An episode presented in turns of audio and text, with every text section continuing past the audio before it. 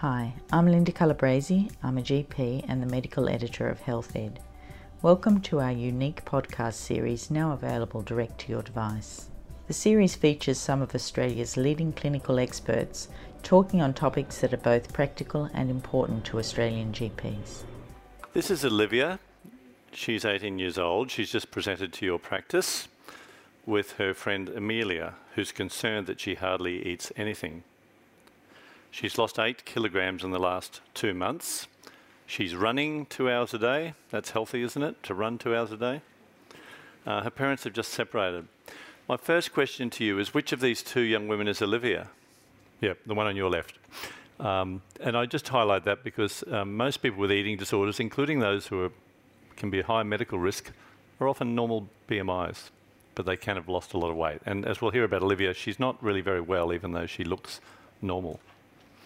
For a start, her periods stopped eight months ago. Um, being a GP who knows a bit about this, you, you, know, you asked about that, so that's not normal, is it? She feels, after her run, she feels lightheaded and dizzy. Uh, you know that because you've taken some cardiovascular symptoms, because the most common cause of death with anorexia is, is cardiac arrest. And you also took a dietary history. Well done. Because it's really important uh, to, in the last 24 hours, to ask someone what they actually ate um, because often people say, I'm eating well, I'm eating healthy, but it's good to get to the specifics. Now, Olivia uh, has no breakfast, but a lot of people don't have breakfast, so that's not that unusual. For lunch, she says she has a really healthy lunch of a small lettuce, carrot, and tomato salad. I don't think that's healthy. Um, dinner, she eats whatever her mother cooks because her mother comes home, and then she vomits that afterwards. That's clearly not very healthy. Uh, she wants to lose more weight to get more healthy because, like a lot of people in our society, she equates weight with health. And the lower the weight, the better your health. I would argue that causes a lot of um, eating disorders. So, which eating disorder does Olivia have? Does she have anorexia nervosa, um, which is a condition where a person doesn't eat enough, they have low weight, and they have um, some of the complications of, of not eating enough? Um, by the way, in um, infertility, infertility clinics, the most common cause of infertility clinic uh, infertility is people stop menstruating because they're not eating enough, but they look a healthy weight, but they're not actually healthy for their for their needs. Or does she have the binge eating um, purging subtype of anorexia, which is even more dangerous because every time you purge, you can drop your potassium and uh, have a cardiac arrhythmia? Does she have bulimia nervosa, which is uh, people with normal weight or higher than normal weight who repeatedly on a cycle of binging and purging? Although often those people do restrict as well. Or does she have binge eating disorder where she just binges? Another eating disorder that's only been recently uh, in, the in the classification system but has been around for a long time is ARFID, Avoidant and Restrictive Food Intake Disorder. This is quite a common condition, often arises in childhood, and it's where a person is not afraid of putting on weight, but they have a, an aversion to a big range of foods. It's common with people on the autistic spectrum who avoid a lot of foods because of the texture. But it can also be people who've had problems with choking and they get very anxious about foods or even vomiting, emetophobia. Um, you know, I've seen a patient who could only eat potatoes and, and, and went blind because, um, you know, they had a severe vitamin deficiency from ARFID. And all the eating disorder service said, oh, we don't treat that. Um, anorexia nervosa does have high mortality rates. According to the largest meta-analysis looking into this by Arcelus, 10 to 20 percent um, die from their illness, either from starvation, which is the majority, or, or the effects of purging, cardiac ar arrests, or suicide. People with anorexia have 32 times more, are 32 times more likely to commit suicide than somebody who doesn't have anorexia. Because anorexia is a very tormenting condition. From morning to night, your brain is obsessing about not good enough, I need to eat more. You know, I've just been to the Lifeline Book Fest actually, and I was looking at a, a memoir by Portia de Rossi, and she she wakes up to this voice in her head saying, "What what did you eat yesterday? What are you going to do to burn it off?" It's just a, it's like our own, those cultural signals we're all getting, but it's on steroids, like magnified by ten times. With treatments, I think that rate is coming down to more like five or six percent, but still, that's that's a high death rate for um, if your daughter gets anorexia and she's got 1 in 10 or 1 in 20 chance of being dead in 10 years, that's obviously something we want to get onto very early. In 2012, Deloitte Access Economics were commissioned to do a study looking at the prevalence of eating disorders in Australia, and they found that almost a million people have currently have an eating disorder. So one in 20 in this room, probably more, for example. Um, 450,000 of those million were binge eating disorder, which has um, a lot of um, longer term health complications, such as metabolic syndrome. And the cost to the economy was huge people with anorexia often need to be in hospital for a long time. And as you can see, there were a lot of deaths and a lot of men dying from anorexia as well. So, um, we've got a pretty high average IQ in this room, I would say. We're all medical professionals. Uh, we've all had a lot of training. But do we know what the biggest risk factor is for this deadly, common condition that's increasing in prevalence in our community?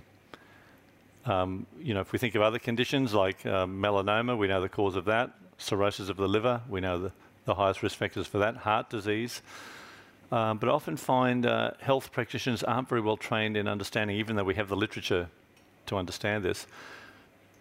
This risk factor I'm thinking of, if you have two daughters or sons and one has this risk factor, uh, they are 18 times more likely to catch the deadly illness known as anorexia nervosa and it's got a 10% death rate. Don't prescribe diets, despite what the other presenters say. Okay? I mean, what by diet I mean limiting your calor caloric intake to a point that you, is not sustainable for the rest of your life, so less than 1,000 calories. And I'll explain why, um, what dieting does to the brain, and why, in unfortunately some susceptible individuals, it causes this illness. This is not well known. We are actually encouraging dieting. Back in the 30s, GPs often prescribed smoking you know, to help patients with their nerves. My mother was prescribed smoking in the, in the 70s, actually. And so now we're prescribing dieting. Now, if someone's obese, this is a whole other talk, and you put them on a rigid diet and they lose weight, in two years, what's the likelihood that they're, that they're back at their old weight? 90, 95, 90% according to the literature I've seen. So if you do prescribe diets, warn them that it's got a 90% failure rate, and if it does fail, it's not their fault okay? Because um, dieting is. Uh, so, yeah, I think I've got that little message across. um, unfortunately, I see a lot of healthy young people come in and go on a diet and get really sick, and some of them I've been to their funerals. It's pretty serious. Now, genetics, whoever said that is um, absolutely correct. It is important as well. It's the second biggest risk factor. What do you think it is that's inherited? Um, you know, some, there's a 50 to 80% concordance in monozygotic twins for anorexia. What do you think it is that's inherited? What is in the gene? And Nature published a study recently looking at the, um, the gene um, profiles of people with anorexia. It's actually a certain type of personality, what I, as a psychiatrist, would call an obsessional personality style. So, this is highly genetically inherited. This is a personality style where you're perfectionistic, um, obs- obsessional, you're very organized, you're able to delay gratification, you're very driven, now, that personality style, which is genetically inherited, also increases the risk of some other conditions. Can you guess what they might be? OCD, absolutely. And so the, the nature studies show that OCD and uh, anorexia were correlated. And there's similar illnesses, and there's a lot of obsessive, ritualistic behavior. The person deep down knows is crazy in a way, but they can't stop doing it. But it, that obsessional, uh, able to defer gratification, driven, per, perfectionistic personality also increases the risk of something, another condition, and that condition is becoming a doctor. Now, some of you might not have that personality. You're probably not going to be very good doctors, but um, I'm only kidding. It's all right. Um, but you know, we're encouraged, aren't we, to check, double check, triple check. Um, to you know, if just do 14 year study and you can be a GP. You know, you know, defer gratification. And so um, a lot of my patients are doctors and medical students, and so and engineers. So if you have that personality, which we like in our society, um, you're more likely to become a doctor or do a PhD or become an engineer um, or develop anorexia. There is, a, and most people I see with anorexia have not had a history of trauma. They've got a normal looks normal because it's similar to my personality, but it's not actually that normal. You know, obsessional personality, and they, they just perform the culture very well. They exercise, they diet, Um, and we'll explain why dieting causes that in a minute. But another pathway to eating disorders is if you have early attachment problems, trauma, sexual abuse that's been mentioned, or a chaotic early life. Because the way we develop the ability to self soothe is from having a, an available parent in our first five years of life. That's the most critical. And if we don't have that, we, get, we grow up with a lot of anxiety and distress and negative affect, and we have to find a way to deal with that. Some people suicide, but um, other ways of dealing with it are drinking, drugging, cutting, but also calorie counting, fasting, compulsive exercise, binging, purging, all help to um, relieve anxiety.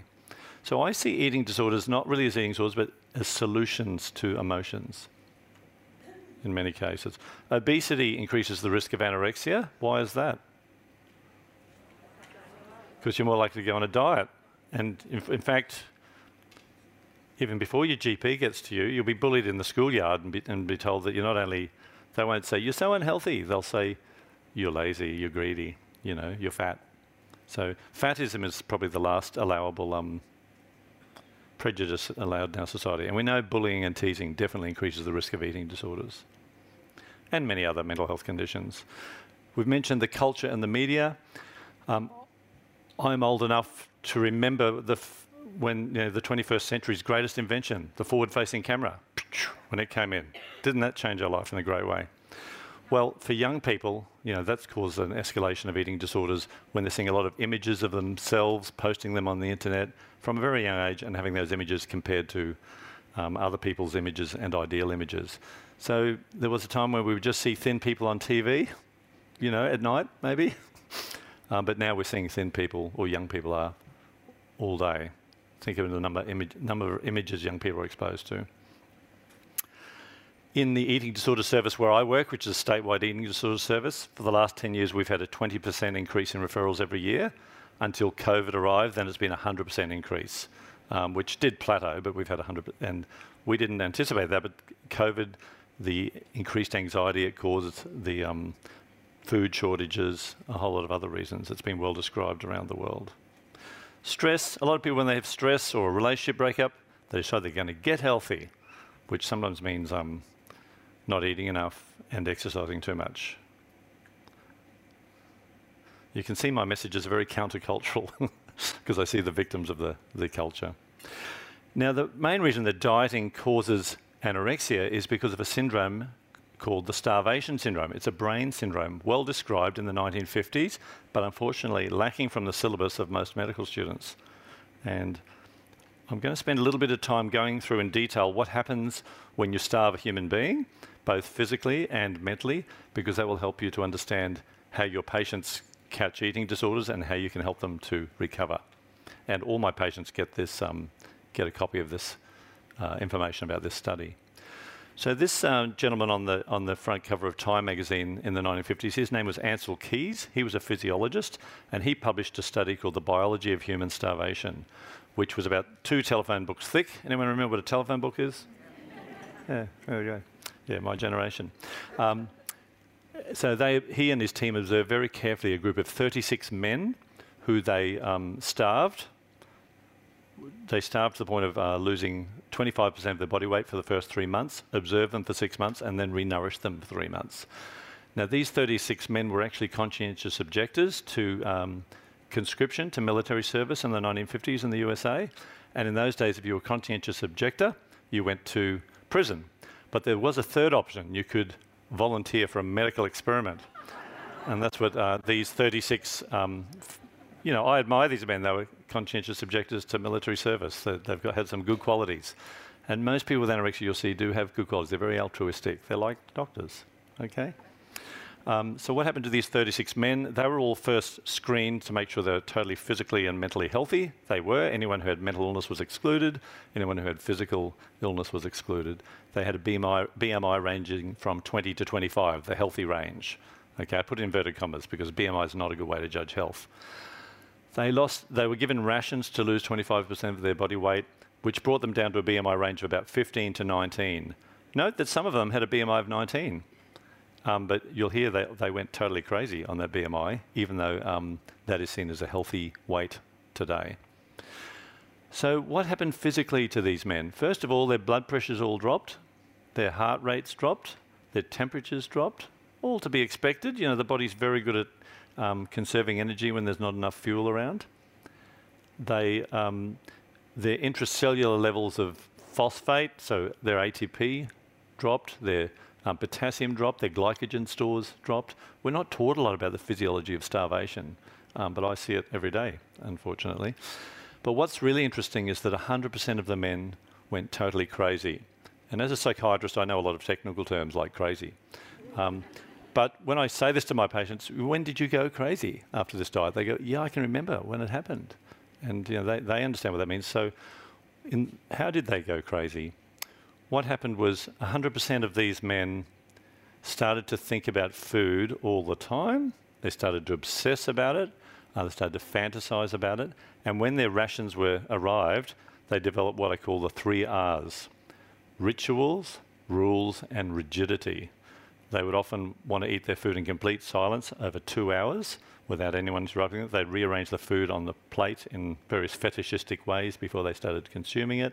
Sometimes they'd hoard their food for later, but later never came. Hoarding is a very common starvation behaviour in animals and humans.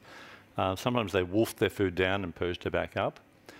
Uh, but they also started um, sharing recipes with each other, which was unusual for American men in the 1950s. Um, they also, their thinking changed from, and it went from maybe easygoing, go with the flow sort of thinking to lots of um, rules and rigidity. I know it's got to be done this way. I can't change. Not able to cope with surprises. Anyone who's treated anyone with anorexia will recognise these personality traits, but a lot of them are state, uh, state-based, not trait-based, and they're starvation-based. Uh, they also um, they develop what we call proofreader thinking, where they've really got a, um, almost a superhuman ability to to detect detail and and when things are wrong. So and especially they could tell you, the doctor, when you got something wrong. They're very critical. Okay, um, and those with a BMI of below 17, most of them became depressed. And we know depression is a biological response to starvation, as is an insomnia. Um, Three were, remember, these men were totally normal mentally before the study was done. Three were admitted to the local psychiatric unit with uh, suicidal ideation, and one chopped three of his fingers off in a self harm attempt. These men were very disturbed uh, as a result of the, the um, biological effects of human starvation. When they were renourished, all these symptoms of rigidity and craziness and obsessionality and perfectionism disappeared, and they all returned physically and mentally to their pre-morbid state of normality, uh, although three did change their occupation to chef. So if you know some poor individual comes into your office with anorexia, they don't have a personality disorder, they're not morally weak, they've, they're a victim of our culture, okay, and they've developed um, a predictable effect of that. When smoking was fashionable and we were prescribing smoking as doctors, we had an epidemic of, I mean, we just did it, we were part of the wider culture. We had an epidemic of lung cancer. We now have an epidemic of eating disorders, sadly. Um, so I, it's, eating disorders can seem like a complex topic, mainly because we're not trained in it, I think, but I like to keep it simple. And the simple three steps um, that I think of whenever I see anyone with anorexia or another eating disorder is first of all, stop them dying. That would be good. Secondly, renourish their brain so they can benefit from the wonderful psychotherapies we have. Okay, and thirdly, um, refer them to evidence-based psychotherapy. When I started in this field 20 years ago, there were no evidence-based treatments for adults with anorexia. Now there are three. Um, CBTE, cognitive behaviour therapy, a special type, CBT enhanced, SSCM, which stands for Specialist Supportive Clinical Management, and MANTRA, Maudsley anorexia nervosa treatment for adults. adults. These do all require training. We don't have time in this talk to go into the details of those, but get your patient into those. If they're less than 18, the most effective treatment by far is a certain type of family treatment called FBT. And two years ago, the federal government, um, with a lot of lobbying, uh, decided to approve item numbers for a psychologist to see somebody for 20 to 40 sessions to deliver an evidence-based dose of treatment, which I'm very happy about. And that's made a huge difference to mortality rates in a good way. So your patient who is at risk of dying will feel well and they'll tell you you're overreacting because fasting makes you feel very euphoric. And so it's important to have facts, um, clear, objective measures of when a person is at risk. And for me, it's like they're um, ice skating on a sunny day, and it's a beautiful day, but you know that's, that ice is getting thinner and thinner. And the College of Psychiatrists is, um, in conjunction with our physician colleagues internationally, has developed uh, criteria for admission to hospital. Now, like any guidelines, there'll be exceptions to these on both sides, but these are really helpful. First, what are the cardiac um, indicators for high risk? Postural tachycardia. Young people, when their heart doesn't have an ATP in it, they don't tend to get postural hypertension. Older people get that. They're more likely to get a postural, uh, postural tachycardia. And if you have a patient who um, says, look, I mean, bradycardia is another risk factor if the heart rate's less than 50 if they're an adolescent or less than 40, thank you, um, for an adult. If they say, I'm an athlete, I run three hours a day, I eat three salads a day, that's why my heart rate's 36, I would say to them, well, there's two ways to tell the difference between an athlete and someone who's got severe starvation. One is an athlete eats twice as much as me. Do you eat twice as much as me? I'll tell them what I eat. They go, hmm. The second thing is uh, an athlete who's got really good heart condition, their heart rate will be 36 when they walk around your room and you check it again. Someone with anorexia with severe starvation, it'll jump up to 80 or 90. So it can be a useful in indicator. So postural, um, so low heart rate, low blood pressure, high heart rate, uh, postural changes both in blood pressure or heart rate, or the things that can you can die from very quickly, low potassium, low phosphate, low magnesium, and low glucose, because the heart desperately needs those things. People also get neutropenia with anorexia nervosa, uh, with starvation, and a prolonged QT interval, very common on ECG with starvation. And you, often your patients will be health, working in the health area, and you can show them these results, and they go, oh my God, I thought I was healthy. Um, and BMI I've put last because it's the least important, but if someone's BMI is less than 14, they definitely need to be in hospital. Um, I'm a very good drawer, so often uh, use my artistic skills to draw a picture for the patient. I'm not really that good, as you can see. But yeah, sometimes this can help when the patient says, look, I'm, I'm normal weight, I feel healthy, um, I don't mind that my periods have stopped. Um, I go through them and say, as a doctor, these are the things I'm looking at every time I see you. I'm looking at your cardiac function, and I show them what the heart's shaped like, give them a little anatomy lesson. Um, and talk about you know, postural changes in heart rate and blood pressure, potassium, phosphate, magnesium, glucose, uh, looking at their input. We're a little bit running out of time, so you've got that, that that you can use in your practice, hopefully. But the most important investigation, whenever, whenever you see someone with an eating disorder, is BMTLATDS. What does that stand for? Breakfast, morning tea, lunch, afternoon tea, dinner, and supper because that's what they're going to need to have to get better, and they're often missing those things. So nutrition is really is medicine when we're trying to repair the heart and the brain in this condition, and the ovaries.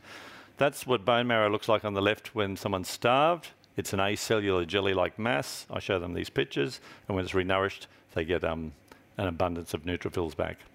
That slide is just to remind us that if someone is very starved and their capacity is impaired and they're going to die, you can use the Mental Health Act. And you should. Okay, finally, um, just four dot points really about what you can do as a GP um, for somebody with an eating disorder. Firstly, weekly medical monitoring so that we can tell what their risk is. And I suggest you do that until they're eating adequately again and they've stopped purging or crazily exercising. We've mentioned the postural heart rate and blood pressure. Educate them when, as you're doing that. Their daily intake, BMT, LATDS, remember?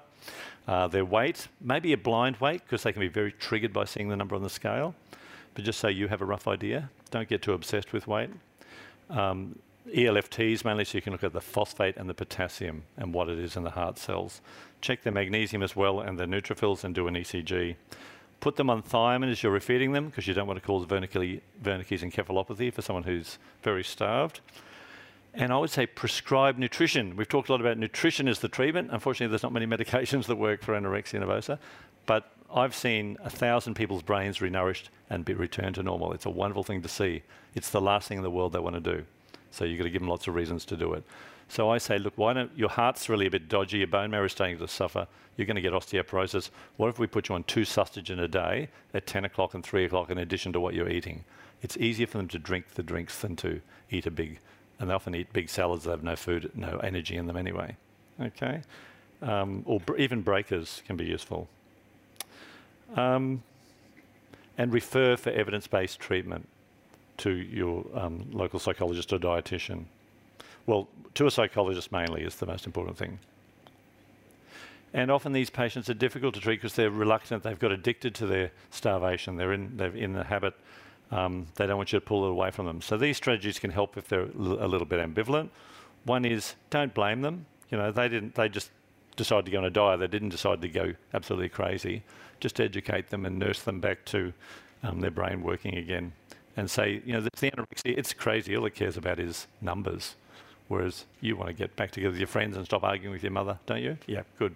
That's your healthy side. I'm going to work with that part of you.